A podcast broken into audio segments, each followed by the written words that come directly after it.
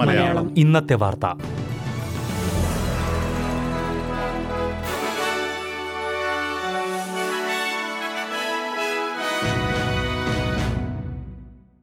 നമസ്കാരം. S B S Malayalam ഇന്നത്തെ വാർത്തയിലേക്ക് സ്വാഗതം. ഇന്ന് രണ്ടായിരത്തി ഇരുപത്തി മൂന്ന് ജൂലൈ ഒൻപത് ഞായറാഴ്ച.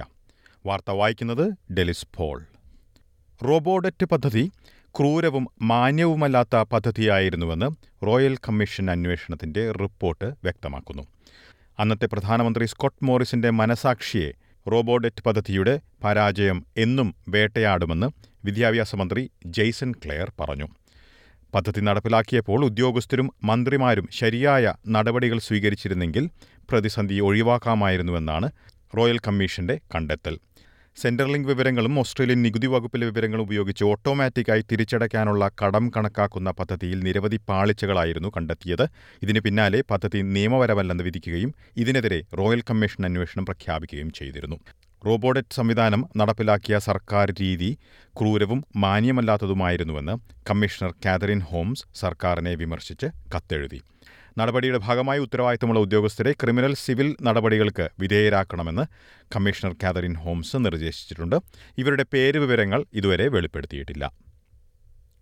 ഓസ്ട്രേലിയൻ പ്രധാനമന്ത്രി യൂറോപ്പിലേക്ക് യാത്ര തിരിച്ചു. യുക്രൈൻ റഷ്യ യുദ്ധത്തിന്റെ പശ്ചാത്തലത്തിൽ സുരക്ഷ പ്രധാന ചർച്ചാ വിഷയമായിരിക്കും. തിങ്കളാഴ്ച ബെർലിനിൽ ജർമ്മൻ ചാൻസലറുമായി കൂടിക്കാഴ്ച നടത്തും. ഓസ്ട്രേലിയയുമായുള്ള സാമ്പത്തിക രംഗത്തെ സഹകരണം പ്രധാന ചർച്ചാ വിഷയമായിരിക്കും. യൂറോപ്പുമായുള്ള സ്വതന്ത്ര വ്യാപാര കരാർ സംബന്ധിച്ചുള്ള ചർച്ചകൾക്കും സാധ്യതയുണ്ട്. വാടക വീടുകളുടെ കുറവും ഉയർന്നിരിക്കുന്ന വാടക നിരക്ക് മൂലമുള്ള പ്രതിസന്ധിയും പരിഹരിക്കാൻ നടപടികൾ സ്വീകരിക്കണമെന്ന് Greens M Max Chandler Mather ആവശ്യപ്പെട്ടു. സർക്കാരിന്റെ പത്ത് ബില്യൺ ഡോളർ ഹൗസിംഗ് ഓസ്ട്രേലിയ പദ്ധതി ഗ്രീൻസ് പാർട്ടി പിന്തുണയ്ക്കാൻ തയ്യാറാകാത്തതിനെ തുടർന്ന് ചർച്ചകൾ നിലച്ചിരിക്കുന്ന അവസ്ഥയിലാണ്. ഹൗസിംഗ് ഓസ്ട്രേലിയ പദ്ധതിയിലൂടെ മുപ്പതിനായിരം വീടുകളാണ് ചെലവ് കുറവിൽ ലഭ്യമാക്കാൻ ഉദ്ദേശിച്ചിരുന്നത്. സർക്കാർ പദ്ധതിക്കെതിരെ നിലപാടെടുത്തതിന് പിന്നാലെ തനിക്കെതിരെ വിമർശനം രൂക്ഷമാണെന്ന് ചാൻഡലർ മാത്തർ സ്കൈ ന്യൂസിനോട് പറഞ്ഞു. എന്നാൽ വാടക വീടുകളുടെ ലഭ്യത കൂട്ടുന്നതിന് അടിയന്തരമായി നടപടികൾ ആവശ്യമാണെന്ന് അദ്ദേഹം പറഞ്ഞു. കുട്ടികൾക്കെതിരെ നടക്കുന്ന ഓൺലൈൻ ബുള്ളിയിങ് കൂടിയതായി റിപ്പോർട്ട്. കഴിഞ്ഞ മൂന്ന് വർഷത്തിൽ ഇ സേഫ്റ്റി കമ്മീഷണർക്ക് ലഭിച്ച പരാതികൾ നാല് മടങ്ങ് വർദ്ധിച്ചതായാണ് റിപ്പോർട്ട്. എട്ട് വയസ്സ് മുതൽ പതിമൂന്ന് വയസ്സ് വരെയുള്ള കുട്ടികളെ ബാധിക്കുന്ന എഴുന്നൂറ്റി നാൽപ്പത് പരാതികൾ രണ്ടായിരത്തി ഇരുപത്തിരണ്ടിൽ ലഭിച്ചതായാണ് കണക്കുകൾ. രണ്ടായിരത്തി പത്തൊൻപതിൽ ഇരുന്നൂറ് പരാതികളായിരുന്നു ലഭിച്ചത്. ഈ വർഷം മെയ് മാസം വരെ ലഭിച്ച പരാതികളുടെ എണ്ണം ഇരുന്നൂറ്റി മുപ്പത് എന്നതാണ്. ഇനി പ്രധാന നഗരങ്ങളിലെ നാളത്തെ കാലാവസ്ഥ കൂടി നോക്കാം. ഇനി പ്രധാന നഗരങ്ങളിലെ നാളത്തെ കാലാവസ്ഥ കൂടി നോക്കാം. സിഡ്നിയിൽ തെളിഞ്ഞ കാലാവസ്ഥയ്ക്കുള്ള സാധ്യത പ്രതീക്ഷിക്കുന്ന കൂടിയ താപനില ഇരുപത് ഡിഗ്രി സെൽഷ്യസ്. മെൽബണിൽ ഭാഗികമായി മേഘാവൃതമായിരിക്കും. പ്രതീക്ഷിക്കുന്ന കൂടിയ താപനില പതിനാറ് ഡിഗ്രി സെൽഷ്യസ്. ബ്രിസ്ബനിൽ തെളിഞ്ഞ കാലാവസ്ഥയ്ക്കുള്ള സാധ്യത പ്രതീക്ഷിക്കുന്ന കൂടിയ താപനില ഇരുപത്തിമൂന്ന് ഡിഗ്രി സെൽഷ്യസ്.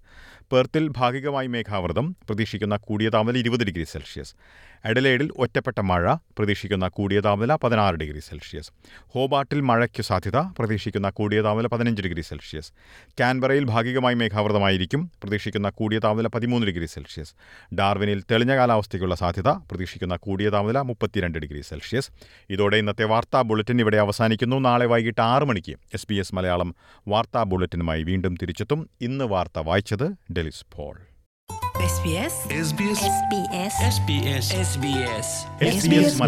ഇന്നത്തെ വാർത്ത.